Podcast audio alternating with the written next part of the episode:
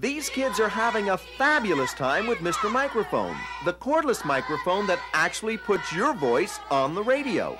Hey, good looking. We'll be back to pick you up later. The perfect Christmas gift at Walgreens, Woolworth, Woolco, Osco, Venture, Wieboldt's, Montgomery Ward. So we have this mic. Yeah, we have the same mic now. We have, we have matching microphones. I can tell the difference in my cans. It's it's small, but I can definitely tell there's a better resonance. And I don't know if this is an ideal. Um, what do they call 'em? mic condoms? What do you call these? Yeah, Mike Rubbers. Mike Rubbers. Nice to meet you, ladies. Mike Rubbers. Musical guest Mike and the Crubbers. Andrew Dice Clay tribute outfit, Mike Crubbers. and he's just dressed like Dice. That's his tribute Yeah. outfit. Yeah, he has no microphone.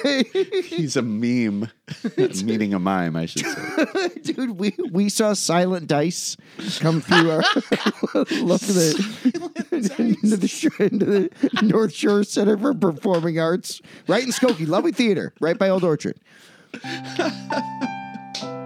Silent Dice. Hey, Hey, let me pantomime this dirty nursery rhyme.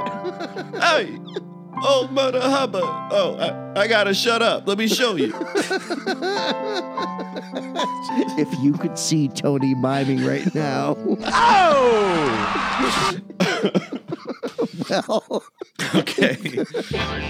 Untitled Beatles Podcast. Well, welcome to the Untitled Beatles podcast. I'm Tony. and I'm TJ, and it's winter in Chicago, even though global warming, it's like 40 degrees. It's making me a little scared.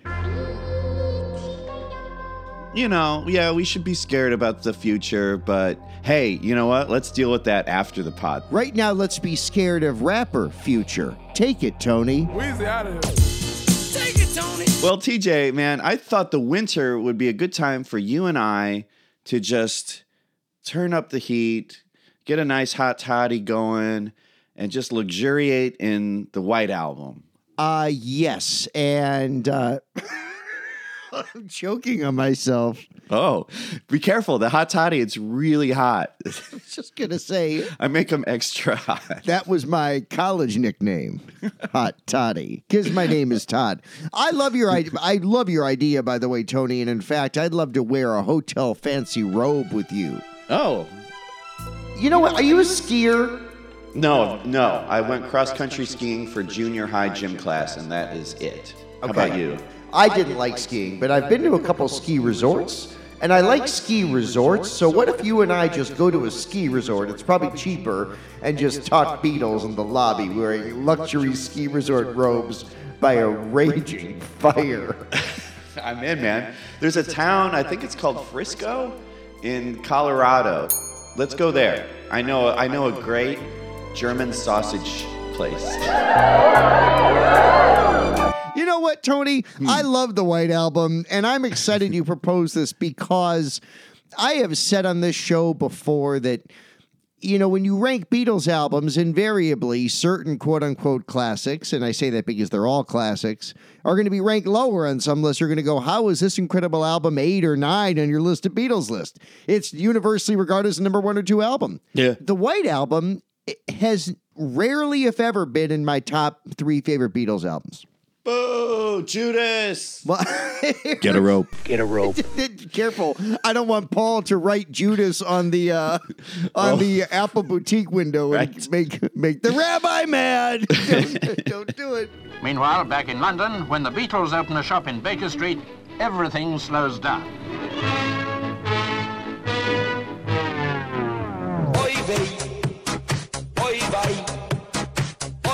So yeah, while not ever being a top three Beatles album for me, like most Beatles albums, it's had an important place in my life at many times in my life, and living it in in a week. Oh my god, sure, it's a top three album. Maybe it's their best fucking album. That's the thing about the Beatles. Every time you immerse yourself in an album, I mean, I, I- I'll save my criticism for as we go, but yeah, from the second you put this album on, it's unlike any Beatles album you've ever heard, and then it never lets up from there. I agree, man. Yeah. As you may know, it is my favorite Beatles album. I think it's been my favorite Beatles album for many years, if not over a decade or two at this point. And uh, yeah, man, we're finally going to do a deep dish on this. I think we've always been a little not afraid, but it's like, well, if we're going to get into what we do with these records, it's sound it's going to be like 6 hours long or whatever. But that's why I figured, yeah, it's winter in Chicago. It's kind of a slow period, you know. It's indoors. We're not missing out on any kind of You're indoors, huh? Fuck you, Fauci. People still talking like that? I, uh, I don't know. You know, I loved all the toe tappers that you did. I love the Can't Buy Me Nothing. You know, all your songs are like real snappy. We will, but we are going to deep dish it. We're going to deep dish it today and probably next week too. This is probably at least going to be a two parter because we. I don't want to rush this. I want to. I want to, like I said earlier, luxuriate. Well, it's it's get that robe on, get that monogrammed Laverne Yeah. and Shirley robe. Were they wearing robes or did I just fantasize Laverne and Shirley in robes? Did you ever have a Penny Marshall robe thing? No, but I once had a Kim Fields sandals thing. at, at the Bahamian resort? Yeah, yeah, one of those water parks. it's like Paul said, don't go chasing water parks. This is the time of your life. This is Sandals. Well, before we deep dish this white album, uh, we have some brief housekeeping to do. Of course, thank you for listening. You know, if you haven't already, please like and subscribe.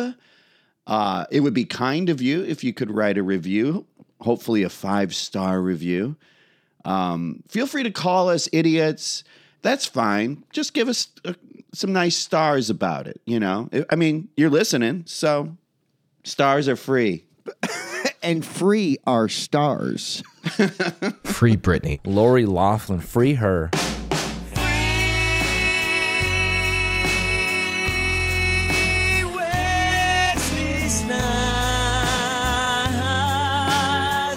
Um, big shout out to all our Patreon, Yes. Matreon, and Theytreon subscribers.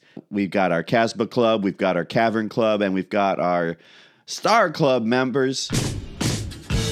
Long live George Harrison, Glenn Kay, Matt Kuharski, Beatle Dave, Susan from Baltimore, Bert Chide, Joanne S., David S., No Relation, Max Como, Matt Meyer, Mick B., Nowhere Doug Tabor, Stephen A., and Mary Kate. Thank you for being in our Star Club. Of course, thank you to all our fab subscribers. If you want to help support the show, you can find our Patreon at untitledbeatlespodcast.com.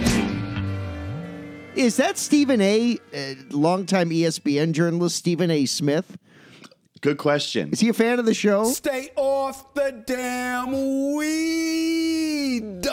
And they don't listen. Stupid. Well, if you if you become a, uh Patreon subscriber, you get access to our Discord, and maybe we can go over on that Discord and uh, have a chat with Stephen A, a private chat to see to un- unveil his identity. For extra cash, we we private chat all our discordants. No, we don't. No, we don't. We're not creeps. Oops, hold on, my lawyers are ringing. yeah, we are not creeps, but we do invest in crypto. So feel free to invest in Untitled Beatles crypto. What right. could go wrong? And I'm not just in favor of it, I'm a dick about it. All the crypto Yeah. people. No, it's cool, man. We have all these. Um, there's a, there's like one million computers just in this parking lot, all revving and heating up and making a ton of noise, 24 hours a day. You're gonna love it. Great for the environment and it's worthless. Untitled Beatles Podcast Crypto. Order yours today. Uh, one thing I wanted to say, uh, thank you to Chris on Facebook who uh, said lo- loved our uh, Rock and Roll Hall of Fame show, in which we made a reference to "Cry for a Shadow."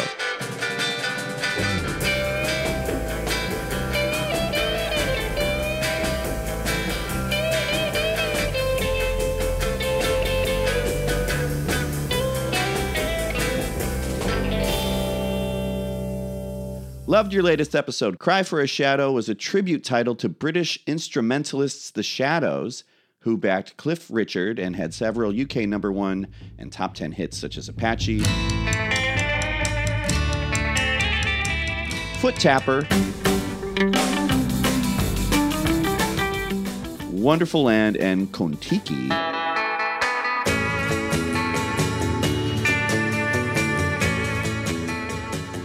And here in my hand, I'm holding a, uh, a a 45. This is a Shadows 7 inch 45 called The Shadows to the Fore. I bought this on my first trip to London, England. Uh, in Notting Hill, I went to a record shop in Notting Hill and I got this Shadows 45. What label's it on? Is it on EMI? It's on Columbia. oh, okay. It's on Columbia, but the mono is the same font used in with the Beatles. and That's right. It's the Parlophone. mhm. Yeah. It's the font that we actually use for our, our entitled Beatles podcast. Uh, because it's free in the in the public domain, right? yeah, I definitely did not create the C from the E. I bought the font. And I bought the fonts. Hit a jukebox. Hey. All right, that tackles all that. Well, shall we do it, TJ? Shall we? Shall we delve into the White Album? yeah, I'm and it's your favorite. You guide, I'll follow. Let's do it, man. Let's do it. Well, you know, we call it the White Album, but it is a self-titled album. Uh, it's their ninth album. It's the only double LP they put out while they were a working living group. Have you known anyone to ever call it the Beatles or self-titled?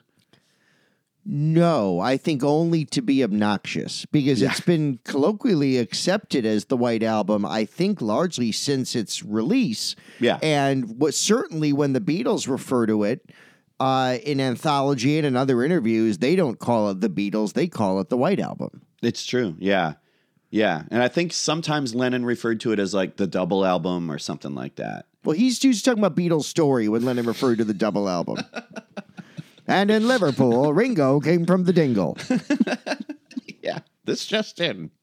He's called Ringo because of his passion for wearing lots of rings. Yeah. I yeah, I've always called it the White Album. Uh, but I do, TJ, I do think you and I can agree that former Fox News personality Megyn Kelly said it best when she said, For all you kids watching at home, the Beatles just is white. And by the way, for all you kids watching at home, Santa just is white. Jesus was a white man too. Working title, TJ, A Doll's House. But then there was a band called Family that released Music in a Doll's House in summer of 68. Let's hear some of that.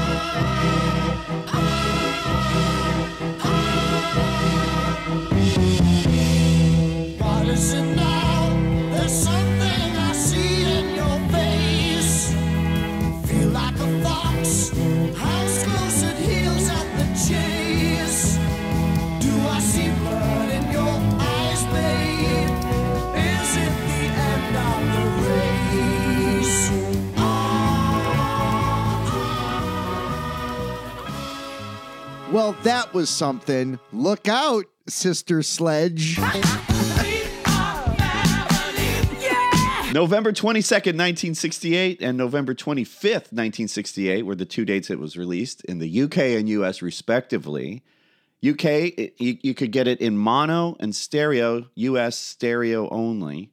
And you know, Tony, in my research, this album was still in print in mono in the UK through the early 80s. The last Really? mono pressing of this in the UK is 1981. Wow, man. I didn't know that. I just assumed that they did those first like 300,000 or however many it was. And then that was it for mono. Me too. I wonder if this pressing was a was a mispress, but yeah, according to the good folks at Discogs, which Discogs, because I've tried to limit social media, Discogs is the new okay. I'm on the toilet. Let's look up some Beatles stuff. way better than Facebook. Way better than Insta. Can't take those anymore. Now Yeah. it's like, what can I afford?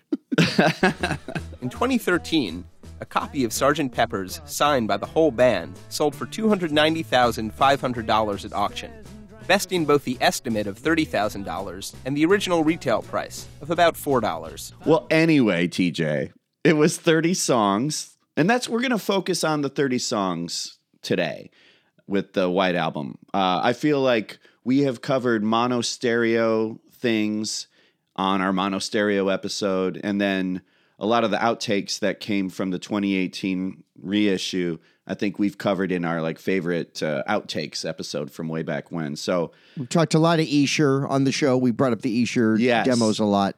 Yes. So I figure for this program, let's just focus on the 30 songs on the record. Some other episode, we'll talk about Esher demos in, you know, detail. Egg on my face, all I prepared was two virgins. oh no.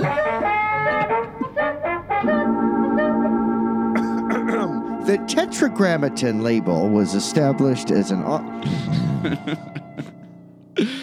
So yeah, 13 song uh, excuse me. So 30 songs. George Martin's ideal white album has 13 songs. Yes, right. George Martin famously said it should be one LP. Ringo said it should be two separate LPs, the White and the Whiter album, kind of a joke he said there. And of course, Paul said, shut up. It was great. It's sold. It's the bloody Beatles White Album. Shut up. It was a popular record, TJ, 24 times platinum, RIAA certified. I love this record. It's it's all over the place. You got rock and roll, you've got metal, ska, music hall, country, blues, avant-garde. There would have been Latin on there if Los Paranoias had made it. Yeah. Uh, it's got a lullaby, like a Disney lullaby to end the thing. Yeah. It's got folk. I don't remember the first time I heard this album. I do know the way I heard it was actually on the eight track tape in our car. That's oh, so that's how you got to know it was the eight track. That's the first way we heard this album. But I was not at six years old sitting in like it was playing in the car. Like I knew the songs, but I wasn't paying attention to like some of the miscues in the running the the track listing because the eight track and the cassette both have a different track listing on both parts. Those are totally crazy. The eight track and cassette. We'll get into it later, but uh, yeah, there, there's no other Beatles album that sounded anything like this, and especially coming off, you know, in the States, coming off Magical Mystery Tour as the last full album that was out. And then you get a, the very different single, Hey Jude, back with Revolution, which isn't psychedelic, it's more of a traditional rock single. Yeah. And then a few months later, you've got this. I wish I was alive then in real time to feel that progression because. This album is stunning in 2023. This album was stunning when I got the CDs in 87. This album was stunning the, when I first heard it on A track. And this album has always blown minds because there's never been an album in rock before or since that sounds like the fucking White Album. And the fact that the songs are written and performed by the goddamn Beatles, they make it work. Oh, they yeah, make, man. They make three sides of it work. I love it. Good, good, good. yeah, and I I want to say that I think uh, for both of us, the uh, the Bruce Spizer White Album book, yes, the Beatles White Album and the launch of Apple is what it's called, was a a great tool in uh, researching this episode. Yeah, it's a great book. All the Bruce Spizer album books, as we've said, are great. We're not asking for a discount, Bruce. May- Although, you know, in this book, Br- Bruce says uh, Dayenu in the book. He actually mentions a very cool Jewish word, which basically means that that it would have been enough. Dayenu, he says on page uh, IV of the book. IV. And it's cool because he signs he signs each one and he dates it. Yeah, like mine was uh, signed December fourteenth of last year. Oh my goodness! Mine says to TJ, my favorite of the untitled Beatles duo. Tony is the scholar. You keep things afloat. A root beer float. Love you, babe. Brucey. Cousin Brucey signed my book. So thank Awesome. you. Yeah, shout out to Bruce Spizer. Yeah, because he hipped me to this the Peter Sellers tape, which I had never heard the Peter Sellers tape until doing research for this thing. I said if you want to hear some more, you've got to turn the tape over. Yeah, this yeah, it's this tape that Ringo gave Peter Sellers. So it's early mono mixes of the White Album. So you get to you get to hear a few cool things on there, um, like an extended bridge uh, at the end of "Sexy Sadie" and things like that. Things like that that aren't aren't on the 2018 thing. Has that been released? Is any of the Sellers stuff No. I'm sure it's floating around. I'd heard of it. I've never heard any of it or any of the variations. I haven't. I don't think it's no. I don't think anything's been officially released. And it, it's interesting because Ringo puts a few weird little things in there for Peter, like in the and it's. I guess it was a reel to reel tape or or something. And uh, at the end at the end of side one or something, he says like, blah blah blah, flip the tape over, you know, for whatever he does. He does a bit. Like, do you remember those old kids tapes and kids records that would have like a magic chime? Yeah, yeah. Ring. You will know it is time to turn the page when you hear the chimes ring like this. Or if you're stupid, get a parent. Yeah, remember that when the record would berate you? yeah, I had that for like I had Star Wars and then Raiders. I think I had Raiders and the Lost Ark and then The Black Hole, which was like a Star Wars ripoff. Oh no. The airlock opened, and the captain cautiously led his crew aboard the mysterious ship. Don't take any chances. We don't know who or what to expect. I quite agree, Captain. Added Vincent. Better safe than sorry. Uh, It it had like two droids in it, and one of the droids it had like a cannonball for a leg, and it was like they kind of freaked me out a little bit. what it, what- they looked like P3Z nuts. oh, that's the impetus for P3Z nuts. It looked like P3Z nuts without the mop top wig. Laugh all you want, chuckleheads. One day I shall destroy this podcast. Ha ha ha ha ha.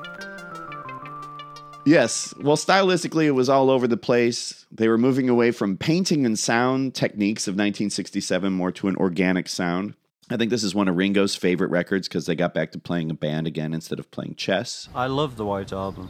John said it was a complete reversal from Sgt. Pepper. A lot of this is in response to Sgt. Pepper. What I was going for was to forget about Sgt. Pepper and just get back to basic music. It's like a rock and roll band that got new gear, and it sounds fucking great. Well, and that's just it, Tony, because it's not just Sergeant Pepper, it's Sergeant Pepper and Magical Mystery Tour. So they were drenched in psychedelia. Did I make up a word? Psychedelia? Psychedelia. Psychedelicatessen.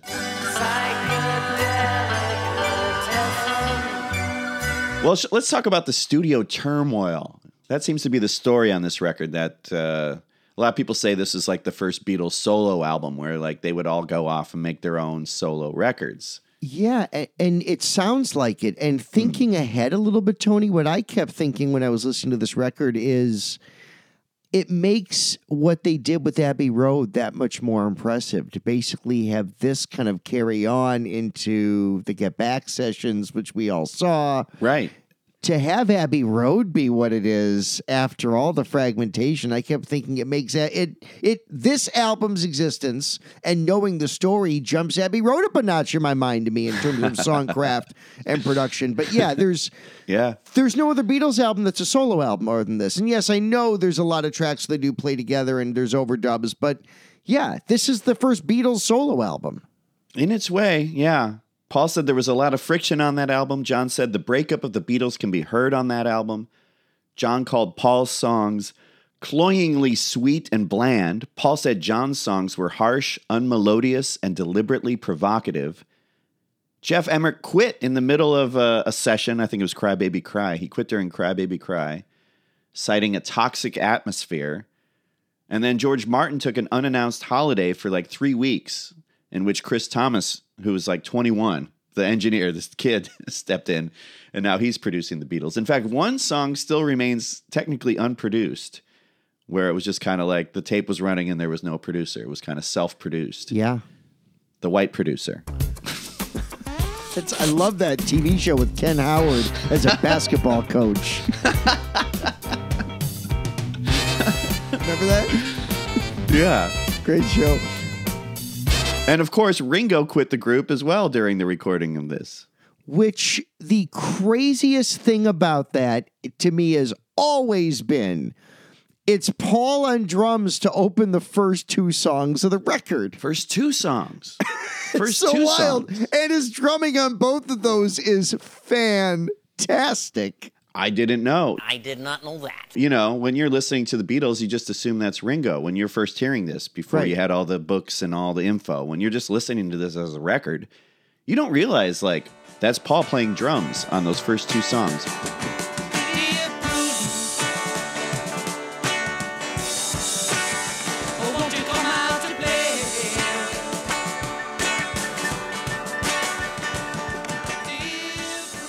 That's John playing bass on Helter Skelter, which is an, we'll get to that obviously, but you know, like, yeah, yeah, Ringo quit. There's also the presence of Yoko, which was new, and also just kind of like that was John's decision. He didn't really clear that with anyone. So this is where the first time like that structure of the boys or whatever, you know, is broken, you know, by John. Everybody seemed to be paranoid except for us two who were in the glow of love. You know, everything's clear and open when you're in love, and mm-hmm. everybody sort of was tense around us, and you know, what what is she doing here at the session, or why is she with him, and all this sort of madness is going on around us because we just happen to be wanting to be together all the time. It should be said though that Paul also started bringing in his girlfriend, Francie Schwartz, to some of the sessions as well. Yeah.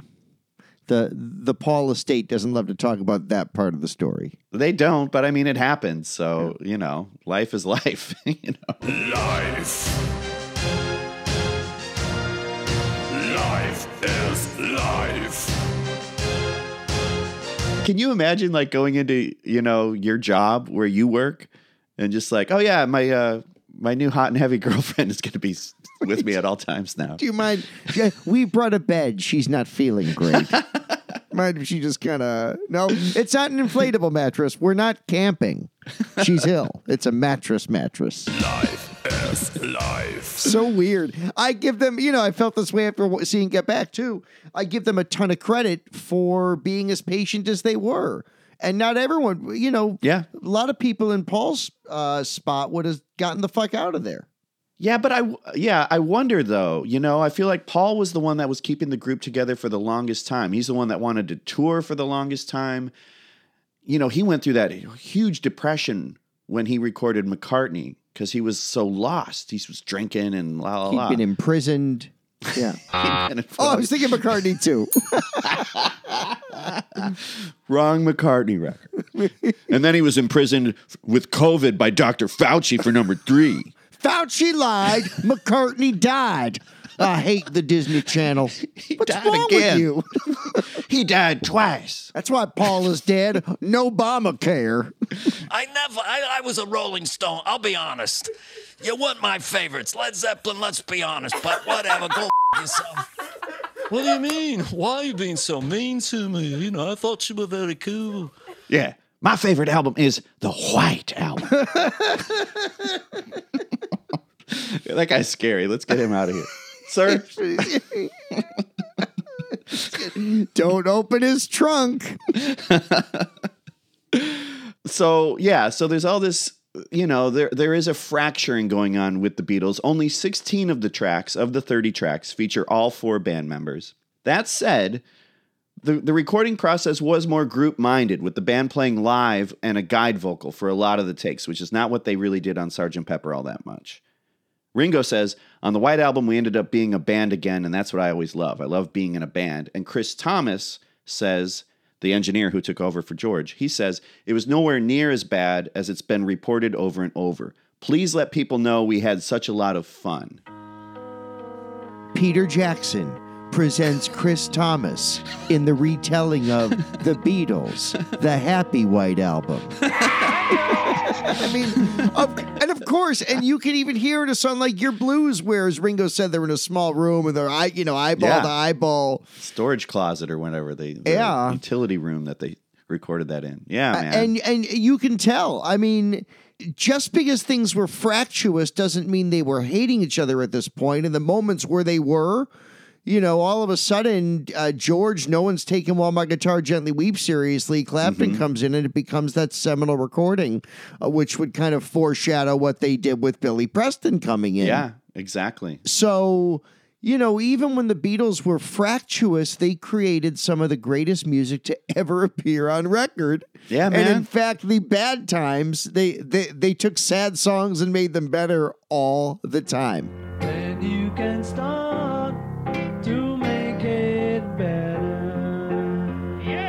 Let's talk about the packaging, shall we? Oh, I've only downloaded this one. What's it look like? It's okay. me We t- shouldn't mock people who've only. Di- I, I don't mean to mock. A lot of people. A lot of people can only afford a MacBook. and not.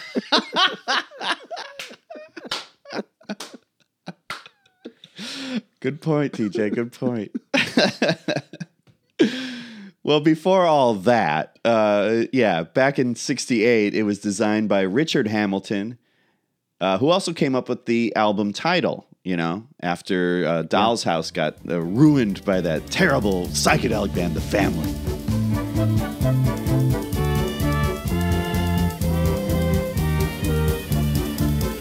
So Richard Hamilton, he's this artist. He's a pioneer of pop art. Admired by peers such as Andy Warhol, his 1956 collage, Just What Is It That Makes Today's Homes So Different, So Appealing, stunned the art world with its playful irreverence and ushered in a whole new era in modern art. The phrase pop art itself was coined by Hamilton a year later. I dug his work. It, it looks nothing like the White Album. It's very collage, and it looks like Guided by Voices album covers, if that's a reference for you. Well, no, speaking of Guided by Voices, right around that same era, Richard Hamilton uh, then won a championship as a starting uh, guard on the 2005 Pistons. I think 2004 Pistons, maybe. Speaking of, gui- yeah, speaking of Guided by Voices, You ever take my improv class? Anything is linkable. I'm thinking of linking. Thinking of linking. Hamilton, three, red hot. Hamilton now with 15 first quarter points. So yeah, it was his idea in response to the Sergeant Pepper, you know, that crazy psychedelic thing. It was his uh, idea to make it just in a plain white sleeve, unadorned. Paul had reservations about it until Hamilton suggested he put the the Beatles embossed into the jacket. which makes it beautiful. The raised embossed Beatles title on the first first couple of pressings. I think probably probably till the Orange Capitol. I think it was still embossed. Yeah, man. Now, the first time I ever bought it on vinyl, it must have been that the '88, the the Capitol, the purple ones. Um, so it was just gray. Yeah. I never got an embossed one until I purchased the 2009 reissues. Oh wow, okay. Yeah, yeah. My first copy ever is an old beat up Apple copy that didn't have any of the inserts. Oh wow. Got it at a, a thrift shop. Uh, my mother ran my uh, school's thrift store, like a fundraising thrift store, and was friends with a guy who got all the receivables. And when people would donate records in the late 70s, early 80s, he knew I was a Beatle fan. I forgot his name. He was this wonderful man whose job was to take all the donations in. And he would say to my mom, Hey, we have Beatles stuff. So my mom brought home for me this Apple, halfway decent pressing now, uh, copy of the White Album. I replaced it with a poster I found in a different copy, but it was gone when I got it. And it's awesome. numbered. It's numbered uh one million three hundred seventy thousand nine hundred thirty one. Wow. There you but go. It's, it's fallen apart, but yeah, it's it's it's beautiful. So it might be. Yeah, that one might come from Jacksonville, Illinois. That plant. Jacksonville had a factory for Capitol. There was a new factory in Jacksonville, Illinois that went from the late 60s through like the 90s. And when Capitol picked up and left there, I guess it caused great economic depression in that town in Jacksonville, wow. Illinois. Uh, but Capitol a factory there for a long time. And yeah, that's uh, made there. That's wild, man. Yeah. Yeah. Actually, that Spizer book also had a great chapter on all about the numbering, the serial numbering. Uh, this is another idea that Richard Hamilton came up with. It was an ironic joke to uh, to create a limited edition of something that was like printed in the millions. Right. It's funny. Yeah, it's good. It's good. It's poking. It's kind of poking fun at the the collector scum thing, TJ. Well, it's and this is an album with Glass Onion on it, so it all kind of fits in that. Here's something for the fan that's both a tip of the head and a fuck you.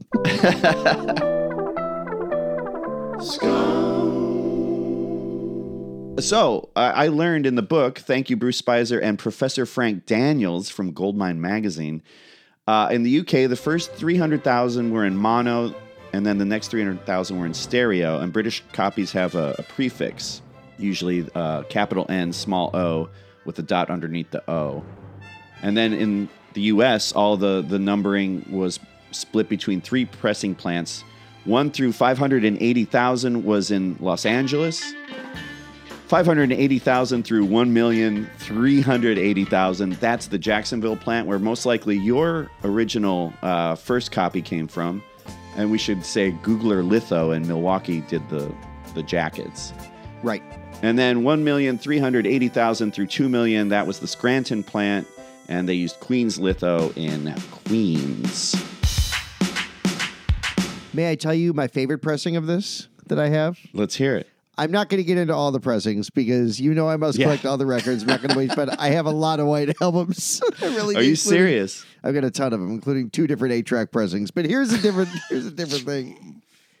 Oh, you have a 16 track, in other words. right. So basically, I've got it on 16 track collectors. Who's the scum now? oh, what? Me? Cool. Let me keep going. Uh, a pressing I've been looking for forever because I have a bunch of these. The 1983 Capitol vinyl issues went back to the Rainbow Capitol logo after doing the, the dark purple. Yeah, right. And I found it reckless in 2015. I've wanted one of these forever because I got a bunch. I've got Abbey Road. I've got Plastic Ono Band on the on the Rainbow Capitol. I've got some That's fun wild. stuff. Yeah, that's wild. Uh, just fun. And Reckless in March of 2015 for $29.99 with all the inserts has a 1983 Rainbow Capitol. TJ Shanoff must collect all the records. And here's what's cool this record, this is actually the 1986 iteration of the 83 reissue. It's the last analog white album vinyl that's ever been released. Everything else, the C1 Purple Capitol. Okay. Uh, everything else has been mastered from digital sources or sources with some kind of digital Yeah. remastering or or changing of whatever. And this pressing sounds great because again, Wally Traugott, I think, or some engineer kind of cleaned it up a little, and it sounds lovely. We got to have a Rainbow Capitol White album listening party one of these days, Tony, because it's so fun.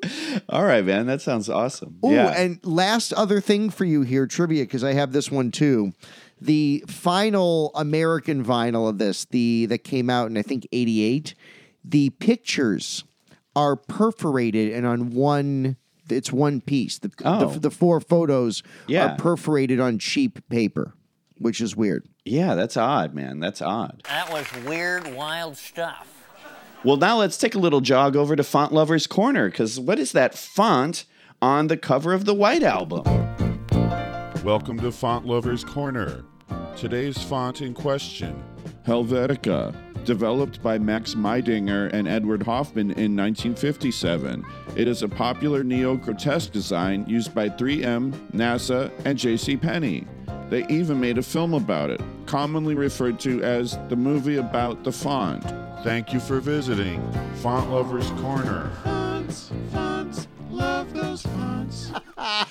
Thank you. I don't know who does that voiceover, but thank you. Uh, Max Miedinger inspired a great Chuck Berry song. My ding-a-ling-a-ling-o.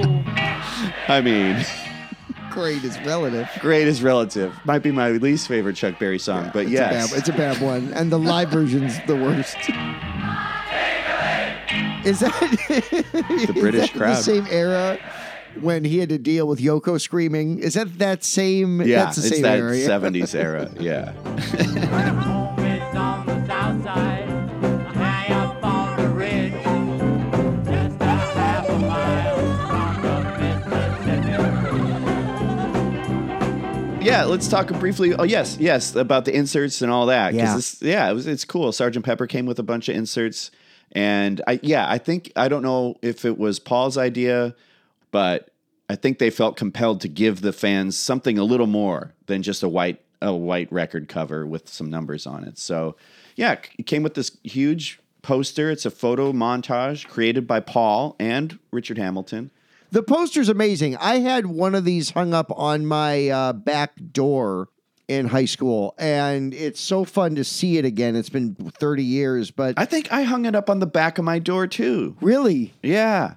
I had the, I had the four portraits above my closet. Um, probably arranged John Paul George Ringo. Probably pretty sure that was the arrangement I had them in. Gotta but be. yeah, that poster hung on hung on the back of my door. So anytime I closed the door, which I started doing when I became a teenager, Uh-huh. you know, I saw that.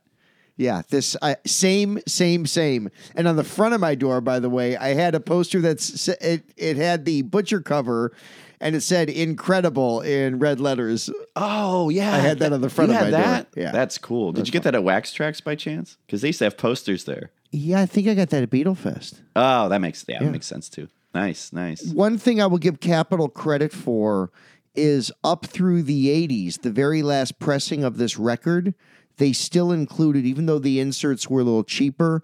Like Magical Mystery Tour, they cut that booklet. Sergeant Pepper, they cut the cutouts many years before, and the and the the inner sleeve. But the White Album, they kept on pressing all the cool shit even through the final days of vinyl, and that stands in stark contrast to. We can talk about the running orders later, but the cassette and eight track of this are just the black and white photos. Yes. and it just says the Beatles. There's no inserts, there's no lyrics, there's no notes. It's the worst. Yeah, that was my that was my first experience with this record because I bought it on cassette first. Okay. And I, I I know I we talked about this on a different program, but I didn't know I was buying the white album when I bought it because it said, you know, in blue on this on the spine of the thing, it said the Beatles Part One and the Beatles Part Two. Yeah. And I thought it was some weird greatest hits thing. And, you know, and I was like, oh, I've never heard of any of these songs, you know, and I still think that cassette order is the best order of the record. That's what I think. Yeah, you've mentioned that. The A track has a totally different order. I don't think that of the A track. Yeah, the A track is a little bonkers for me. Track's a tiny. I want to hear it because I. Yeah, you should program. We should do a playlist that's programmed like the A track sequence. Dude be, but it's not just the sequence. How long like the strings fading out from glass onion into happiness is a warm gun it's not just putting those together it's knowing how long they chose to do it on i want to hear i everybody i've been on reverb and i've been on ebay looking for eight track players if anybody like oh yeah i don't want to buy one because I've, I have a ton of beatles and solo beatles eight tracks that's how Yeah. my collection's fucking started but I haven't had an eight track player since high school. When I went to college, I ditched. I had like a Pioneer wood grain br- broken down thing we got at that same thrift store, and I ditched it. Well, I got a 79 Cutlass Supreme with an 8 track if you want to buy that. Fine, but how many miles? Don't care. So after I bought it on cassette, then I got it on vinyl. Um, and then that's when I got the inserts finally. And I remember staring at that poster, Paul washing his hair in the tub, Ringo dancing with Elizabeth Taylor. I remember seeing John like naked on the telephone. Yeah, seated with with Ringo like kind of weirdly behind him, looking almost. It's a weird shot of Ringo behind bu- uh, Ringo Yoko. Uh, that's- I You was like, what? It's Ring- I was like, wait, what? Dude. Weird Beatle admission. I don't know the difference between Ringo and Yoko. So the picture of John on the phone with Yoko looking very weird. Yoko looks either ill, like are they in the studio? Is John naked while they're recording "Happiness Is a Warm Gun"? Yoko looks ill or Yeah. dark or something. Now, rumor is, man, that Yoko's image was darkened actually to take away from her, that, yeah. her proximity to John's junk or whatever. Well, I mean, in fairness, who doesn't want to be near John's motor cars, handlebars, and bicycles for two? Speaking of Paul's junk, he, he's also naked in this too, and uh, yeah, I guess his junk is blocked by a pole. It was not airbrushed in the UK, but in the in the US, it's airbrushed. They put they almost like put scribbled little pubic hairs on. And one other thing, Tony, and I've accumulated a bunch of these. Like, I'm not going to waste your time and show you the Orange Capitol version. Ooh. uh, which I only have the second uh, album. I don't know how I accumulated that. People always give me, hey, hey, like my my grandfather died. Do you want this box of Beatles things? Yes, yes, I do. But I have, uh, in addition to a red red album and a blue blue album, I have a white white album. Hey, Oh, you've got one of those. Yeah. A white vinyl, white Pretty album. fun. That is something I would go for. it's fun. Yeah, that's kick ass. I, I'm neurotic enough about so much stuff, but like I wish I knew when I got this. Yeah, we had a great listener suggestion recently about um, acquiring the Beatles catalog in the order that we acquired it, you know. It, it can be a fantasy episode. Whilst receiving a back rub from Tony Sheridan, I was gifted the American Revolver. I didn't know it was Latin John. I was too stimulated by the sounds of sweet Georgia Brown. All right. Well, let me just say this: why this record appeals to me, and then we let's do a deep dish. All right. Yeah. It contains some of my favorite Beatles songs, and it also contains three of my least favorite Beatles songs. Ooh. Albeit still favorites.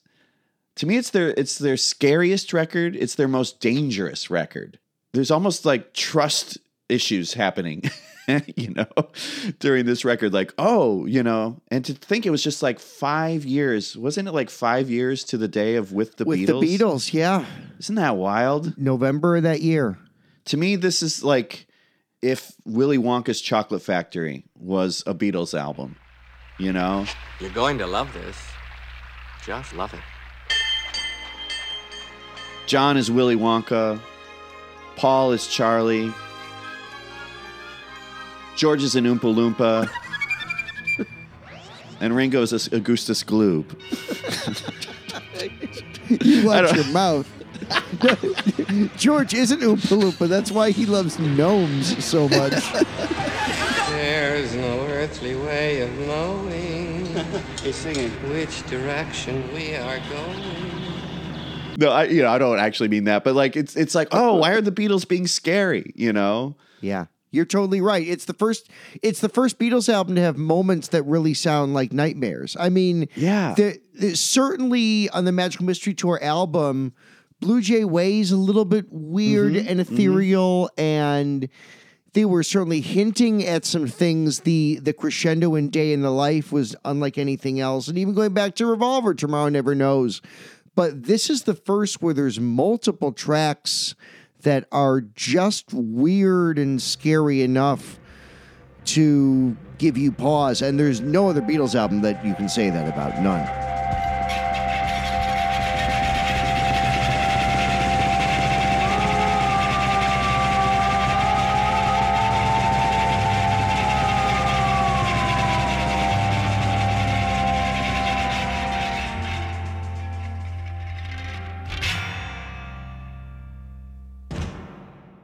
I know we're going to get to a deep dish in a second, but uh, a few other release things. They have a 30th anniversary CD that came out in 1998 that I bought at the Merritt Island Mall, not Suncoast, whatever the mu- like Musicland, I guess it would be. Ah, and yes, it's a re- it's the first time they did it as a replica That's because cool. the old the CD box. So this has everything in it, uh, not remastered, numbered but not remastered, and also the cassettes and eight tracks, as boring as they both were, came in slip covers. And here's the eight track slip cover. They came and the Oh, cassette wow. looked just like this. they came in these slip covers initially. That's awesome. So it's a black box. It says the Beatles. Uh, it looks like very bold Helvetica on that. Yeah, and uh, and then a little uh, drawing of an apple. yeah. That's cool. And originally, and then on the when the cassette came out, when Apple Huh. was done, they did it without the Apple. Yeah, I didn't get that with my double cassette. it's had so many different iterations and yet listening to this again on vinyl i know you've gotten it on vinyl when the when the reissue came out it's a different experience having those four sides uh, i feel like at least in the cd era sides one and two were very different and a whole different disc from sides three and four and now Yeah. with streaming as everything just runs into each other it does feel different to hear the final kick of the drums and happiness is a warm gun and then turn the record over and hear martha my dear does feel like a different experience to me than letting this all stream through digitally. I really feel like part of the tactile eh, benefit of listening to this album on vinyl is the albums and the CDs were distinct, but the records, sides one and two, are different from each other, and nothing's like sides three and especially side four. Yeah. So that's why this on vinyl is just a really neat. It's more than about it being tactile, it's about it being programmed and banded in a way that's meant to hear like this. Yeah, and for me, this this was the first Beatles album that was mine and not my parents. Like my parents didn't buy the White Album, so that was my discovery. And yeah, I don't think my mom ever heard the White Album until like a few years ago, you know, because she heard Rocky Raccoon when I played her Rocky Raccoon, you know, uh, when the reissue came out in 2018, and she's like, "This is a funny song. What is this?" You know, like, "Mom, you're a Beatles fan," but yeah. She she was she she hates Magical Mystery Tour and the White Album. it's okay, even though she's never heard it. But whatever. We'll convert her.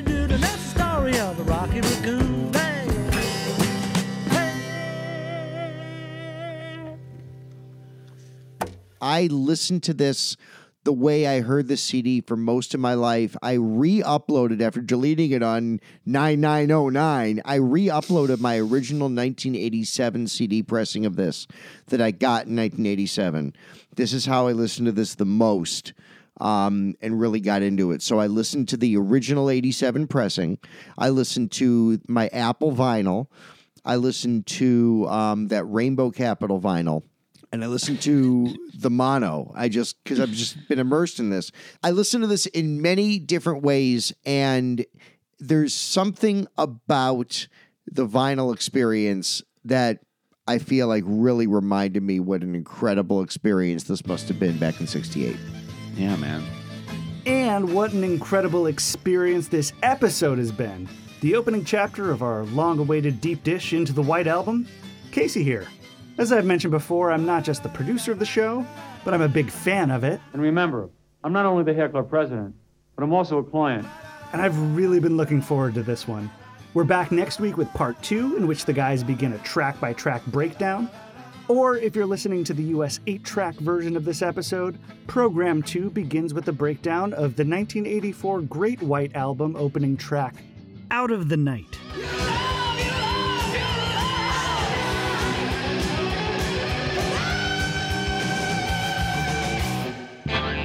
Untitled Beatles Podcast. Like and subscribe